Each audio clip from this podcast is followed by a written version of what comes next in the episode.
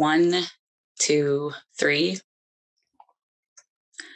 Hi, everyone. My name is Faith O'Leary. Uh, my pronouns are she, they, and this is the Podgrads podcast, the show where we talk about research, academia, and life in graduate school. Today, we're going to be talking about a very interesting topic um, the topic of multicultural research. Um, and to help me kind of talk about this subject is my multicultural professor, Dr. Yue. Um, she's a professor at Roosevelt University, and um, I'm going to let her introduce herself further. Hi, Faith, and um, the listeners of the podcast. Thank you so much for having me here. And my name is Dr. Yue Li. I am an assistant professor in the psychology department. Um, I teach uh, graduate classes, mostly uh, master students and doctoral students in multicultural counseling, couples and family therapy, foundations of counseling, um, and a number of other courses, anything related to counseling. I'm really excited to be here. Awesome. Thank you so much.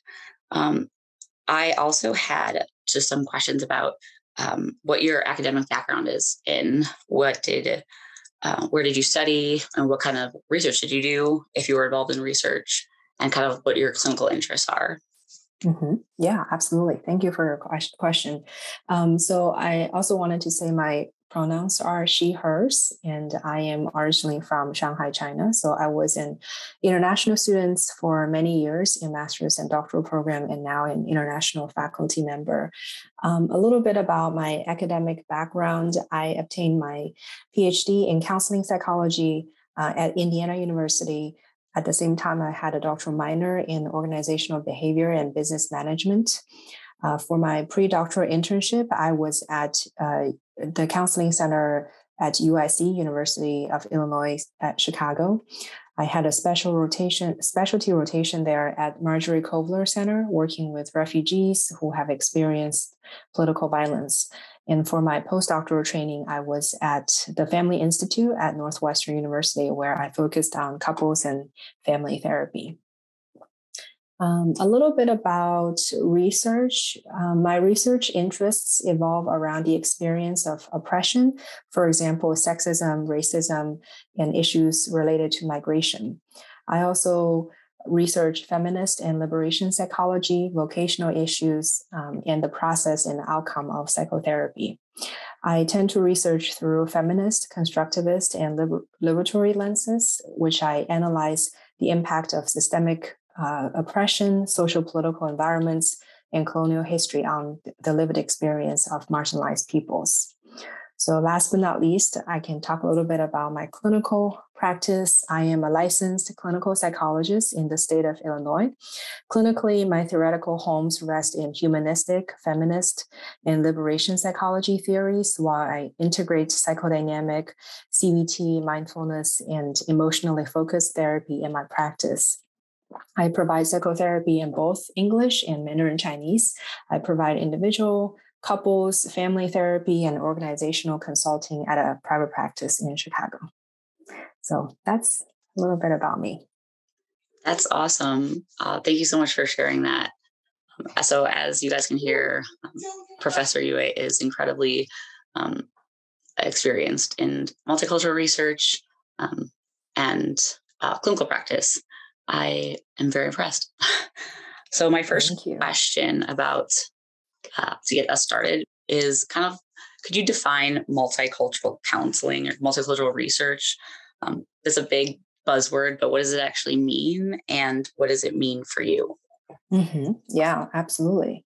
So I uh, had the question beforehand, so I had some time to reflect on that. There's just so much to say about that. Um, and what I like to start with is that I think when we uh, when we try to understand the multicultural counseling and multicultural research diversity, we need to really understand it is about power and oppression uh, rather than uh, about quote unquote differences. I think historically, at least when I first got into the field, I had a little bit of a different impression in terms of we need to study diverse people because we come from different backgrounds and we need to adapt our clinical work or research into different population.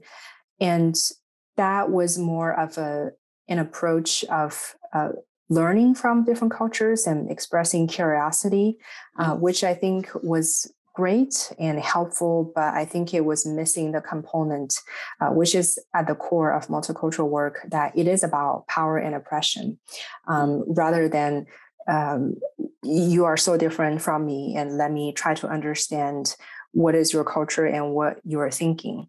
Mm-hmm. Um, so our re- our work really needs to be nested in the concept of power and oppression and uh, power dynamics, whether that's racially, gender based, um, in terms of sexual orientation, disability status, and all of that.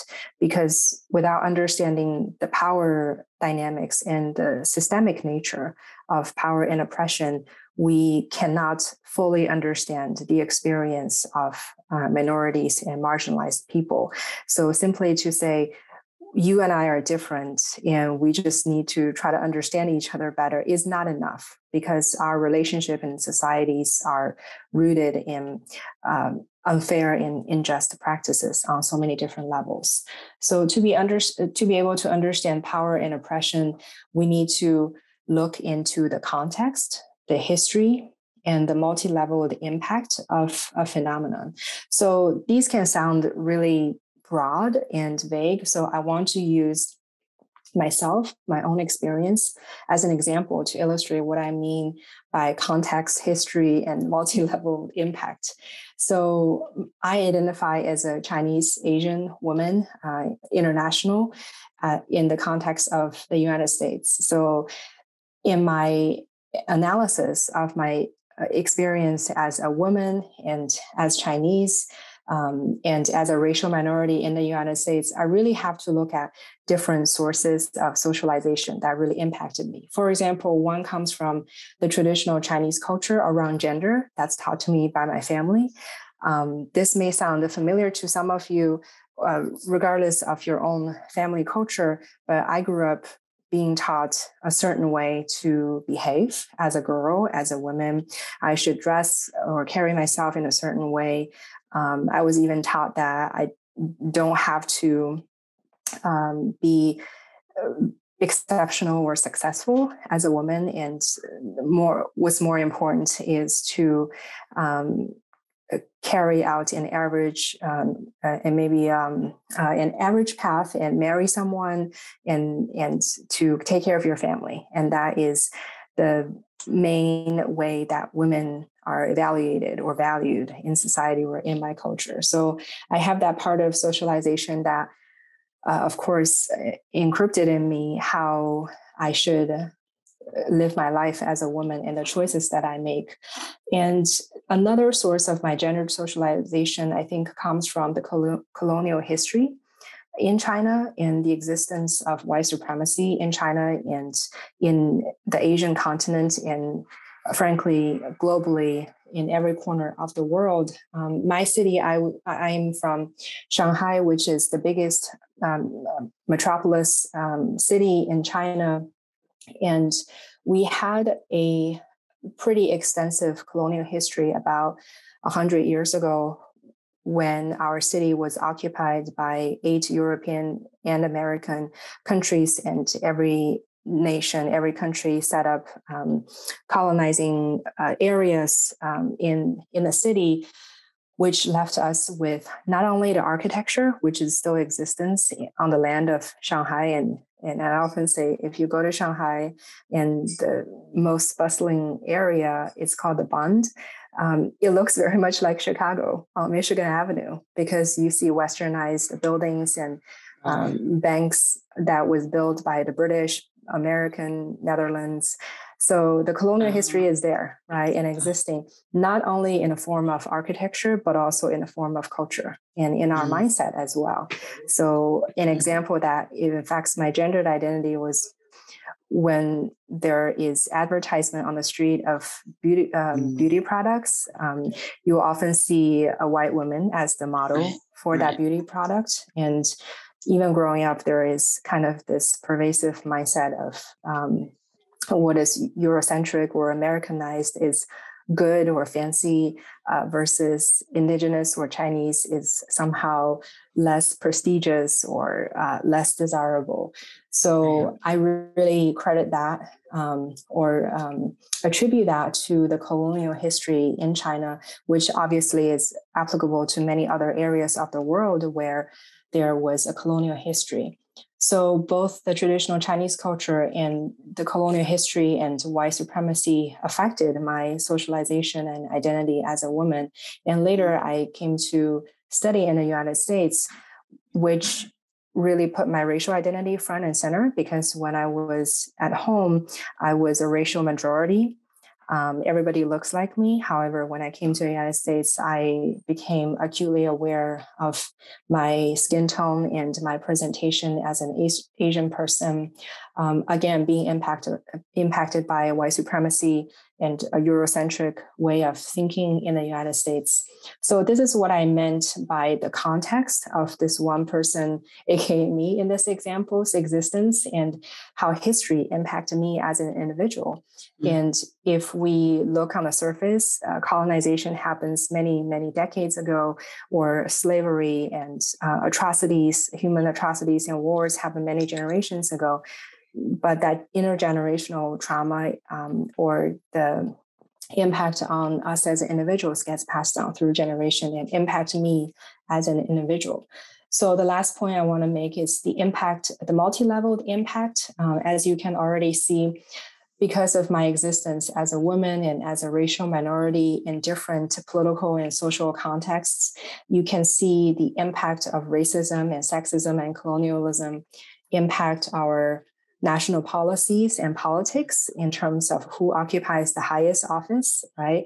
Um, and we're changing and bringing more representation um, at the highest office in, in the last election, which is great. And mm-hmm. um, gender. Uh, racism and sexism also impacts our workplace in terms of um, the gender pay gap and workplace discrimination, whether that's explicit or implicit. It impacts our family and intimate relationships. Um, in a classroom when we deal uh, uh, bring friendships with each other or learn from each other or in our family there's differences. And i'm in a uh, interracial marriage as well. So that comes into our very personal intimate relationships. And last but not least it comes into our individual psyche. So our thinking our emotional experience our spiritual and bodily experience can all reflect on oppression um, mm. for example, when we grew up as a marginalized person being oppressed, whether that's a woman or uh, a person of color in the United States, or an immigrant, or a person who have disability, or a queer identified person, we may internalize some of those negative images of us being bad and not worthy in some ways and it impact our emotional well-being um, it exacerbates stress and anxiety and mental health symptoms and body lives in our trauma where there is uh, emotional stress there is manifestation on our body in terms of tension and illness and it affects us um, all well round so uh, this is what i mean by how racism sexism uh, heterosexism all of those oppressive systems we need to understand it as what it is which is mm-hmm. a systemic approach and also um, it impacts us at all different levels from the highest level of society to uh, literally inside our head and inside our body. So that's how I understand multicultural counseling and research. Oh, thank you so much for sharing. That was a beautiful, beautiful response. I really love what you said about understanding differences isn't enough, that you need to understand the differences with power and oppression. Like that is like crucial. Um, that is a very, very good point. Like it's not enough to say, oh, I see that we're different. It's, you have to be able to understand how that, how those differences impact power um, and how power is used to oppress, which is, um, yeah, beautiful point. Um, and thank you for kind of um, illustrating context. Well, I'm using your own story. Uh, I thought that was beautiful. Um, thank you. Yeah. I think in uh, you know, Western culture and especially in America, you people have like a tendency to be more individualized or like present focused and or future focused instead of focusing on the past. And uh, we can forget that things that happened in the past can impact us. And Um, generational trauma is real, and we do not live in an isolated bubble. We have things around us that infect us and context. Um, very good point. Thank you for illustrating that. Um, yeah, absolutely. And yeah. also just add a, another plug that actually research has been uh, able to show that uh, in mm. terms of racial trauma, mm. how uh, ra- uh, race, race-related stress in the United States affect people of color at different levels, health outcomes, mental health outcomes, and of course, access to education, housing, um, the criminal justice system, just all levels of someone's well-being and existence. Um, mm. There was another a research uh, project that was done many years ago, but looking at the it's a neuroscientific research on the uh, epigenetics of mm-hmm. Holocaust survivors, mm-hmm. and of course, I'm not a neuroscientist, uh, so I can't speak at length about that. But essentially, the conclusion is that we found that the effect of Holocaust um, and being tortured and um, marginalized in that way has an effect on the survivors' offspring um, for many generations because our uh, genes, human uh, human human gene does um, evolve and adapt based on our lived experience through the effect of epigenetics, um, which means that our li- lived experience may flag up as a little tag in our mm. genes and that gets passed down through generations. So uh, mm. uh, from those research of course relates to the topic today in terms of multicultural research. We're able to really bring context and perspective and history in the research rather than only looking at what's going on right, uh, right now. Yeah. Yeah thank you for sharing that. I love hearing about how research is kind of um, evolving and finding new things. Um, which kind of leads me to my next question, which is what is your own personal experience with research and how do you incorporate um, a multicultural perspective into your work and how do you make sure that you're including that as a focus in your in your research yeah, thank you for the question. I think this is also one of the things that's constantly evolving, and there isn't a simple answer.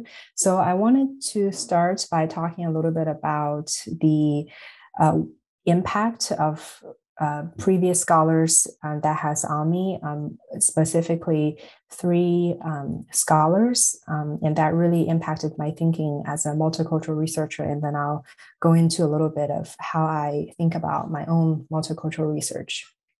So, the first scholar that made a huge impact is Kimberlé Crenshaw. I believe many of you may be familiar with that. And her article in 1989 uses a number of Supreme Court cases. Um, essentially, she is uh, one of the founding figure of critical race theory, which um, fortunately and unfortunately is at the center of debate in the past year in education system and in many states.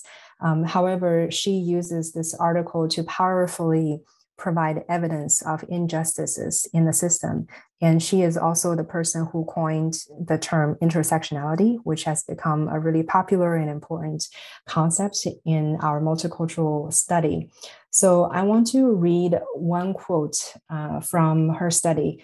Uh, her um, uh, legal report. So she was citing a court case.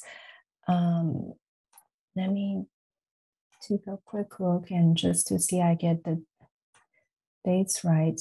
Um, so this is a court case uh, um, by uh, DeGraffenreid and General Motors um, in around the 1970s. So what happened was there was a recession. So General Motors laid off a number of Black women in mm-hmm. the organization. And those Black women brought suit to General Motors, and this uh, this court case uh, go all the way to the district court um, and to be judged. And I'm to read a quote from the court's decision. Plaintiffs have failed to cite any decision which have stated that Black women are a special case to be protected from discrimination. The court's own research has failed to disclose such a decision the plaintiffs are clearly entitled to a remedy if they have been discriminated against. However, they should not be allowed to combine statutory remedies to create a new, quote, super remedy, end quotes, which would give them relief beyond what the drafters of the relevant statutes intended. Thus, this lawsuit must be examined to see if the state's a cause, uh, uh if a state's a cause of action for race discrimination, sex discrimination, or alternatively either, but not a combination of both. So these black women lost this court case. Basically, basically the court is saying that you uh, can be discriminated against because you're a woman or because you're black, but you can't say as black woman you are being discriminated against. You can't combine uh-huh. both of those uh, situations. And what they uh, argue against is because there are women who are white women who are not fired by General Motors, so mm-hmm. you are mm-hmm. not discriminated against based on your gender. Because there are black men who are not laid off uh, at the mm-hmm. organization, you cannot be discriminated against um, based on your race.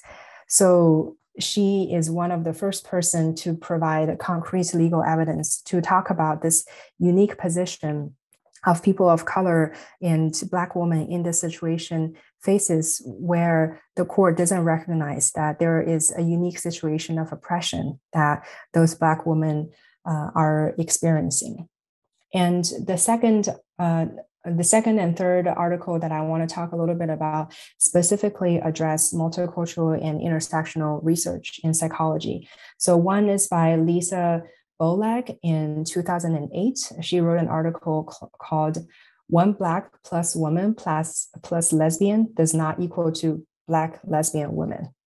So that's the title of the article. And she talks about methodological challenges of quali- qualitative and quantitative intersectionality research in psychology. So, in this very uh, important article, um, Bowleg talks about our approach to multicultural research should be intersectional rather than additive.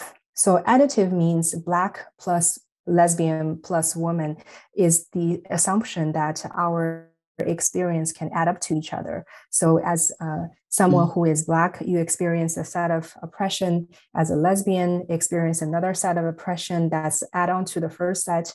And then as a woman, uh, you may experience a third set of oppression that can add up uh, add on to the first two category. However, from a truly intersectional perspective, we're understanding that an experience of Black lesbian women is unique within itself. It is mm. not three sets of oppression that adds on to uh, one another. So, mm. a truly intersectional question would simply be asking the respondent to talk about her experience without separating each identity. Mm. So, in multicultural research, we should also pay attention to proximal versus distal factors. So, what does that mean? Proximal dis, uh, factors are factors that really relates to our experience. For example, as a Black lesbian woman, we may be very curious about their racial identity saliency. How does your identity come up? Uh, what are some of the most important identity for you? We may try to measure stress, um, response, racial trauma. Maybe it's uh, experience of prejudice and discrimination. So measuring those really proximal and close to real life experience constructs rather than distal factors, which is uh, demographics. So simply because someone who identifies as Black or women or a Black lesbian woman, this identity is a distal factor, which means that um, they do not necessarily correlate to the lived experience of someone. Just because we belong to a category doesn't mean our experiences are all the same. And I actually have an example from my dissertation, which is um, not a positive example, but a cautionary example, because I did my dissertation on people of color's experience in psychotherapy. And because mm-hmm. I was using archival data, unfortunately, I only had demographic information of mm-hmm. the racial identities rather mm-hmm. than uh, the people of color clients' actual racial identity, for example, or experience of discrimination. So mm. the results that I found was very mixed. And mm. in my conclusion and discussion, I talked about had I been able to collect my own data uh, rather than using archival data, I would be very interested interested in looking into uh, proximal uh, constructs such as racial identity and stress and real experience um, of each person rather than those um, checking boxes. Right. So the Bowleg article continues to talk a little bit about um, the inherent drawbacks of using quantitative and statistical measures in our research, because when we think about research methods such as ANOVA, there is inherent uh, additive assumption in the model in terms of we are adding on one identity into another if we're thinking about a regression model. So the statistic st- statistical tools don't always allow us to truly analyze the data in that intersectional space. So, what are we going to do about that? Uh, one suggestion that she made is when we interpret the data, we need not only to look at the data in front of us, but interpret the data with um, the larger historical and social political context in mind. So statistics are not going to tell us how to look at data in a uh, intersectional perspective,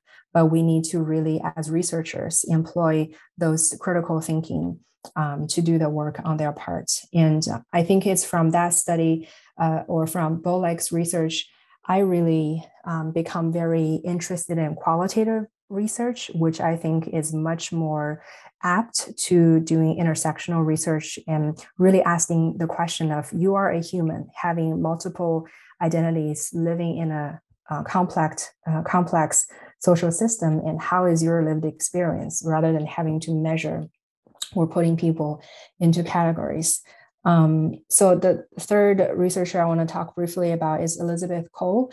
In 2009, she wrote uh, a seminal article called Intersectionality and Research in Psychology.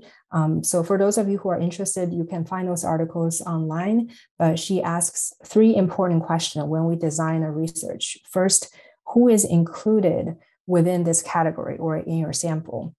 And what roles does inequality play? Um, in this phenomenon? And the third question is what are some similarities of multiple oppressed populations um, in their oppressed experiences? And she breaks it down into the whole process of research from hypothesis, from sampling, from data analysis, from research interpretation. How do we consider those three questions? Um, who is included uh, versus who is not? How does inequality play a role and what are some of the similarities of oppressed populations across the board. Um, so she talks about we need to endeavor this self-examination and reflection as researchers throughout um, our research process. Um, and and in terms of uh, just a little bit of my own research experience, I would say that I am pivoting much more into qualitative research for the reasons I have mentioned. And I'm really interested in uh, researching um, uh, from a feminist perspective and from an intersectional perspective um, and I also kind of am borrowing from other literature like uh, sociology or anthropology and political science for me to be able to better understand the history and context of the research experience. So I know that's a long answer. Uh, thank you. Yeah, thank you for all of that. Um, thank you for bringing attention to that, like those important researchers and their work. Um, I'm familiar with um, a lot of them, and uh, yeah, very um, groundbreaking work. Um, you kind of touched on this a little bit throughout um, your responses, but I wanted to like specifically ask, like, what is the importance of multicultural research? What is the value? Why should that be the one of the number one priorities for researchers today? Yeah, absolutely. Thank you for your question.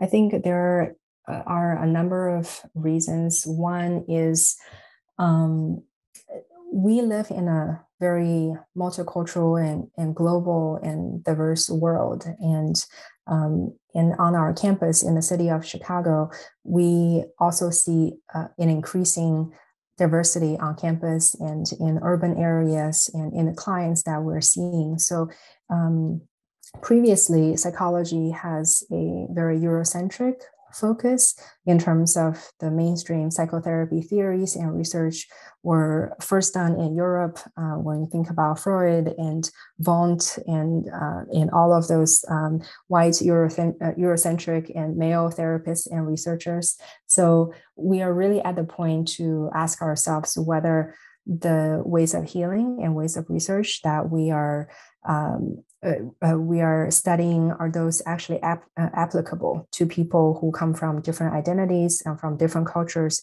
and have has the ther- psychotherapy process taken a uh, system of power and oppression into consideration when, when we are providing healing uh, for for our clients. So one example in perhaps the therapy world is if a client comes in displacing uh, symptoms of racial, uh, racialized stress or racial trauma, clearly their anxiety or depression or self doubt is rooted in their socialization as a person of color in the United States.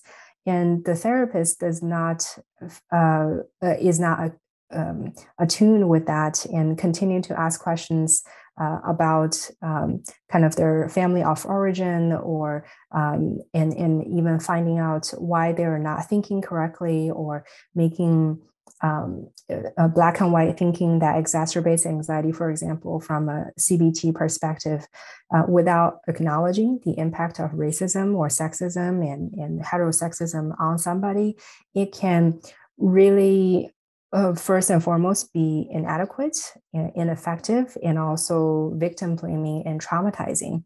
Um, essentially, if we don't look at multicultural research um, or provide service from a multicultural research, we really run the risk uh, of telling people that whatever you're experiencing uh, is something that you can fix within yourself. Um, and we're not acknowledging the impact of history and uh, social political factors and the context that we're talking about on somebody.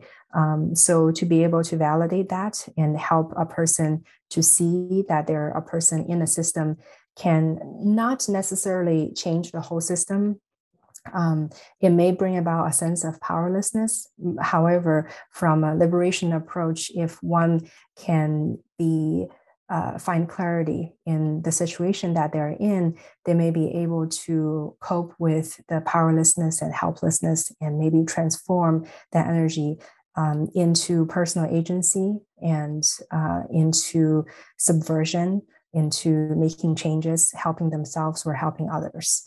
Um, so I think in in our work as psychologists and researchers, um, that's very important. And going into the research area, we need more research in understanding um, marginalized people's experience in life. Um, I think the uh, body of literature on racial trauma is a very good example, finding evidence to say, hey, this racism really connects with our body, and these are the evidence. Um, and also, uh, yes uh, and and and really uh, also we need to be looking at clients experience in the therapy room. How uh, are people of color clients experiencing therapy? Is it working for them? Um, microaggressions occur unfortunately in the therapy room as well. How do therapists become more apt especially therapists who hold um, privileged identities, white, straight, um, male therapists um, um in any of those categories, how do they provide uh, uh, psycho- uh, psychological services that are not harming um, clients, but actually um, are effective? Right. Yeah, definitely. Thank you for pointing that out. I'm in a psychodynamic course right now, actually. Um, and one of the books that I'm reading is called uh, Psychodynamic Therapy with uh, with African American Women by Jackson and Green, and it focuses a lot on the different ways that um, African American women um, their experiences um, in life impact the therapy session and in treatment um, for both for Black um, women therapists, but also for other um, kinds of therapists. for example, like I'm a white woman, and so I'm having to learn a lot about like what does that mean in the therapy session for me with not just Black women but people of other um, different races and ethnicities. What does that mean coming in? How are they going to perceive me? And so one of the big things we talk about is you know transference and countertransference. And so like I have to be very aware of like you know my own racial identity and background when coming to clients and how that um, affects the therapy room. So that was yeah very um, thank you for drawing attention to that. I that sounds amazing. Really appreciate it. Yeah, it's yeah. it's a very interesting um, class and text. I'm very much enjoying that. Um, yeah, I'm so glad to hear that. I feel like psychodynamic theory is one of the more traditional um, uh-huh. theory, um, but bringing light into the multicultural or diversity discussion can be so important. And I think traditionally psychodynamic theory doesn't uh, it talks about transference and countertransference, but there is a yeah. more concept called political countertransference, mm. um, the one that you were talking about. So I think that also highlights the importance for us to do research and um, advancing our field to include all of those practices in our yeah. work. Yeah, definitely. Um, to kind of bounce off of that, you know, I mentioned that I'm in psychodynamic courses in the past, I've taken your multicultural course. that's where I know you from. And I kind of wanted to ask you what is one lesson that you try to impart to students about diversity and inclusion in that class? What's one takeaway that you try to um, let them have um, during their time with you in the course? Yeah, thank you for that question. I think one I've mentioned previously um, kind of helping students to understand that multiculturalism is about power and oppression and that systemic approach. And in that class in particular, if I had to say, there are so many things that I want to teach in that class, but if I have to say one thing um, for students to pique their interest and perhaps you will take the course in the future, is I think multicultural perspective to the world is very much about how we understand the world and how do we understand truth. So, getting a little bit philosophical, um, what is truth and how do we find truth? If we come from kind of a positivist approach or physical science approach, we may understand truth as it is there for us to know, and we can access truth by measurement, and there is absolute truth, and, and our, our task is just to find it out. Um, and there is something like gravity that we just need to discover it. However, multicultural perspective offers a very, very different lens um, in actually constructivist philosophy uh, that talks about how truth, uh, absolute absolute truth, uh, doesn't necessarily exist and is not necessarily knowable. Um, truth is not one thing that we uncover or discover, but truth may be something that each individual or each group hold with themselves. There are mm. multiple facets of truth, and they can both, uh, they can all exist. So I think uh, throughout multicultural counseling and research, that is the question that we should be challenging and relearning from our perhaps previous education in terms of there is the best or there is the truth that we need to find out. But multicultural perspective is really much about seeing the complexity and being in the unknown. So to think about what is reality for this person or for this population. Um, just because I experience something differently doesn't mean that is the reality for other people who hold different identities, right? For example, during the COVID pandemic, especially the early stage of the pandemic, um, there was a huge rising of AAPI hate, which makes uh, Asian Americans living in the United States feel increasingly unsafe. I had a really close friend and colleague at the time, and she was also a Chinese international psychologist and she was living by herself at the time in Chicago. And one time she was telling me that she started feeling um, really unsafe going to the grocery store and being on public transportations. And she lives in near Lakeview, so a really populated, um, supposedly liberal area. However, that sense of unsafety and anxiety is real to her. And I started to examine my experience, and I realized I didn't feel as much anxiety and lack of safety compared to her.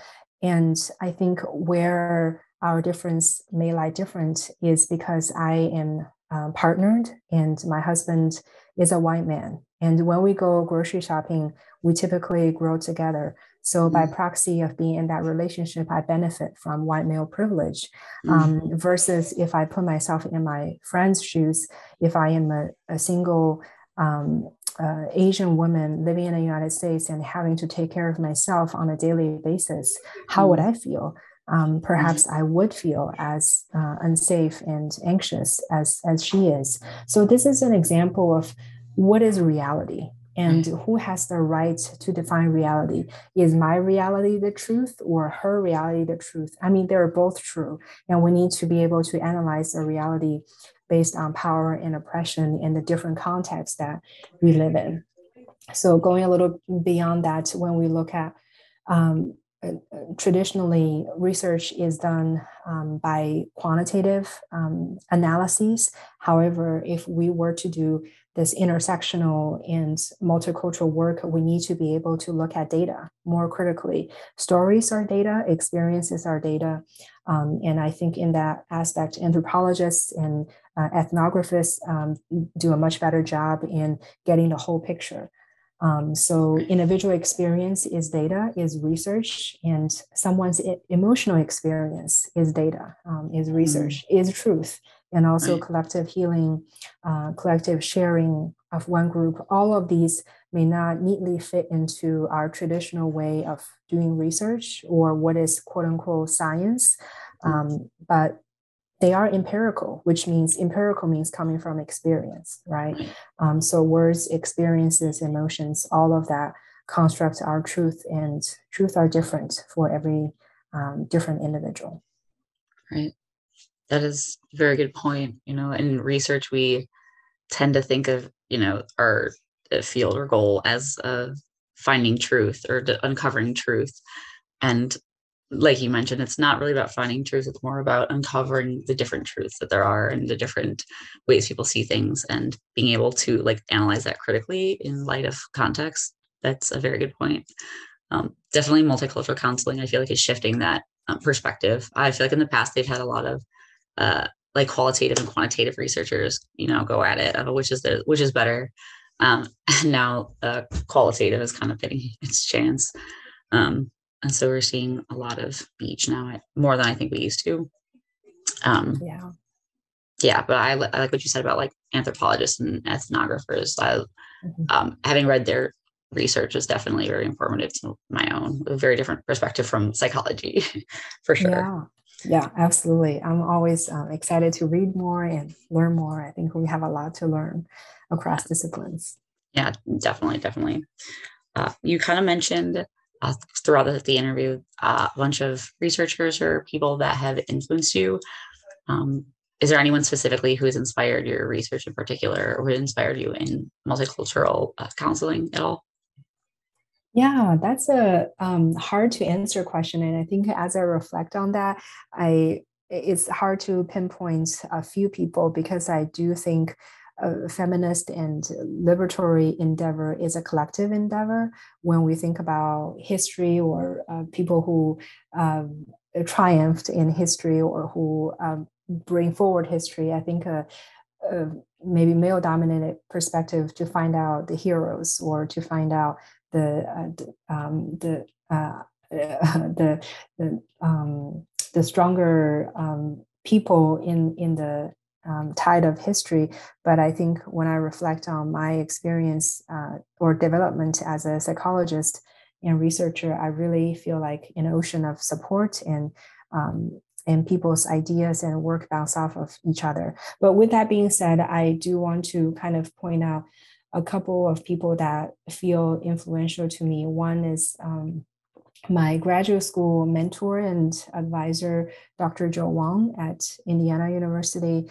Um, he does masculinity research. Um, so my research interests don't necessarily uh, is aligned with his, but I think he embodies what it means to be an educator and to be a human. And he um, imparts so much humility and wisdom on all of the students and provides so much support. So I think when I think about myself as a research mentor for my students and me being a professor and me being a psychologist and what are some of the guiding principles that I should abide by, I think of my mentor Joel and what would he do um, in the care and the length that he takes to um, really ensure that um, care is given into the process.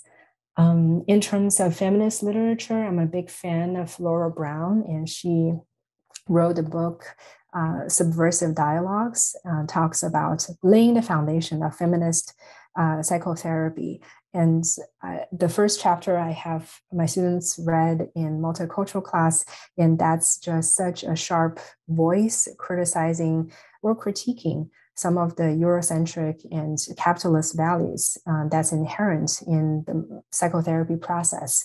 So the process of critiquing of ourselves can be scary. However, if we can't critically examine ourselves or destruct uh, the uh, biases and uh, flaws that we have, we cannot rebu- rebuild something for the better.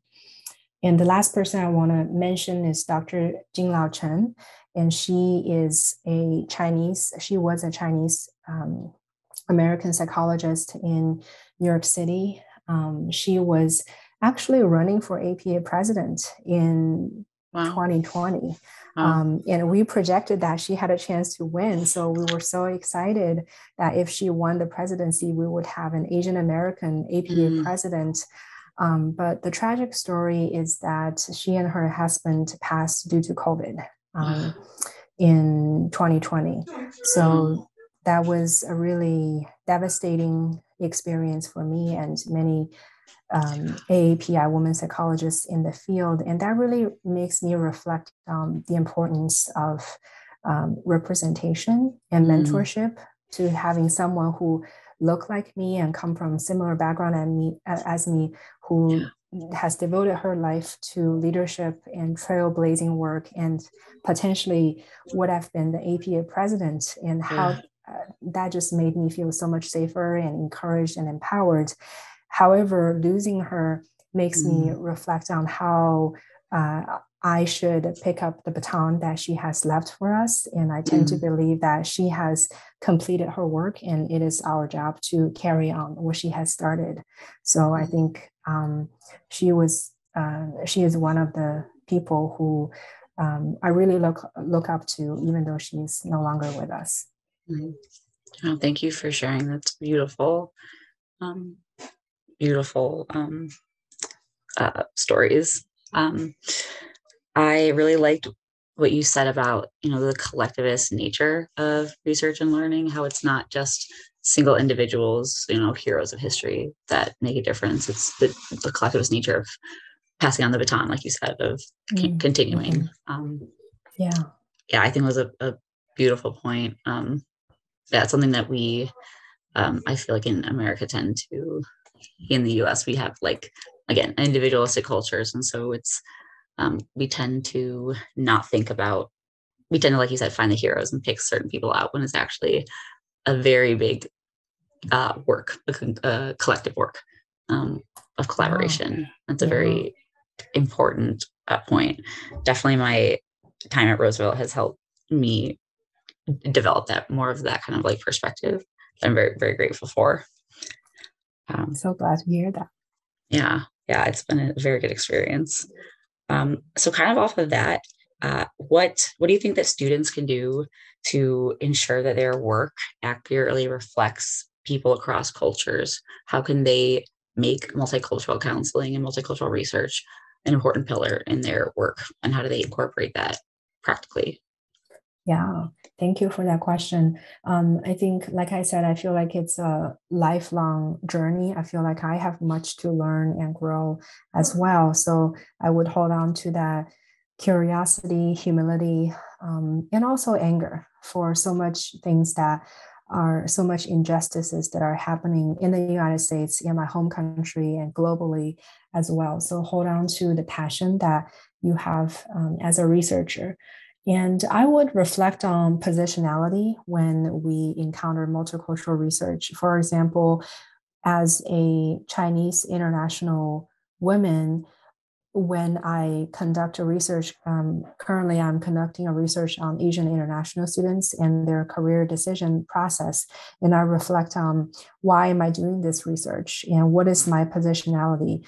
And as an in-group member, I may inherently have some bias or assumptions about their experiences. However, I also have a first-hand experience as a former Asian international students who have made career decisions. Right. Um, and if, as a researcher, we are outsiders or outgroup members um, comparing to our um, research uh, sample or uh, the um, the participant community, we also need to reflect on um, kind of what are some of the biases that we have as someone who has a different identity comparing to research participants? And are we apt to discuss the challenges um, or experiences um, and the strengths that these populations um, are having? Um, so I think doing our, our, our, own work is very important. Reflecting on our marginalized and privileged identity so situate our research process um, and identity in the system of power and oppression as well. Uh, listen to marginalized people, uh, read and pay attention to the larger social economic context is very important.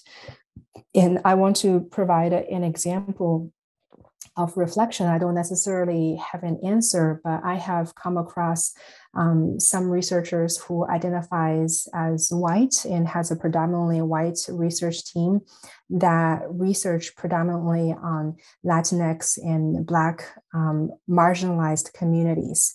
And I think something about that situation really makes me um, wary and uncomfortable in terms of um, the positionality and the racial power um, that the researcher has not only being a scholar, a professor that has a level of privilege in our society, but also right. being white um, and researching on marginalized people's experiences. Mm. So, with those projects and research processes, I would be very curious about the why and mm. where does the passion come from, and is there a collaboration between the lead of research and the community members? Um, are they relying on the uh, collective wisdom for the community, or are they speaking on behalf of uh, a community that uh, researchers don't necessarily have the firsthand experience about?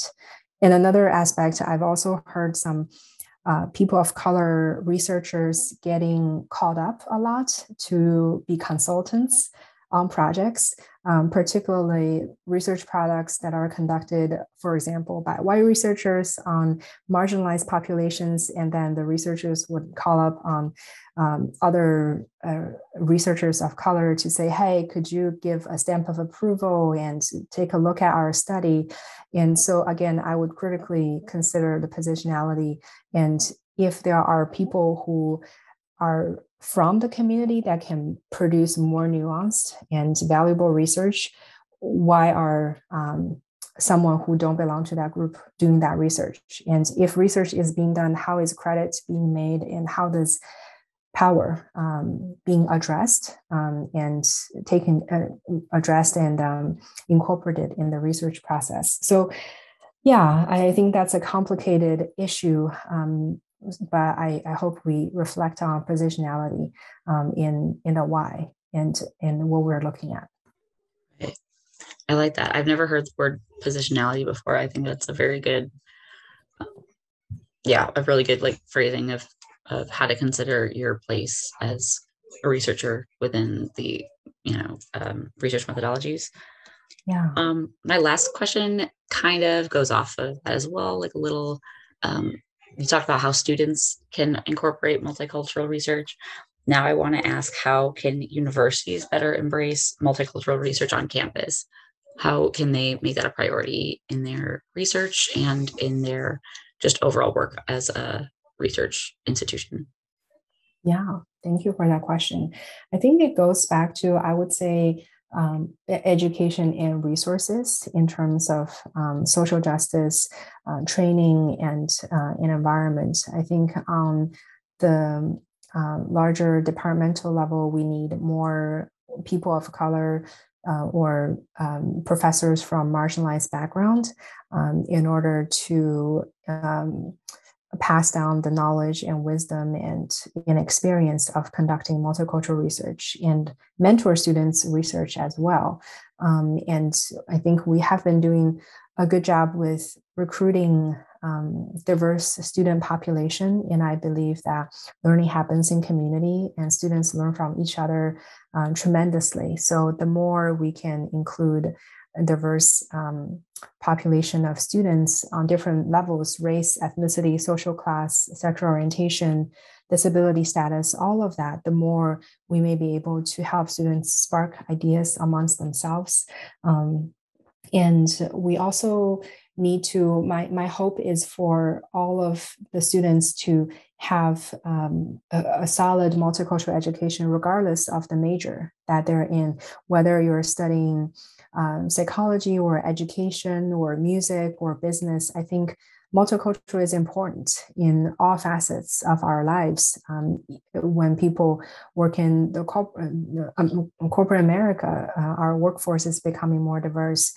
When people are consuming arts and creating arts, that is also about the critical lens and uh, a diverse audience as well.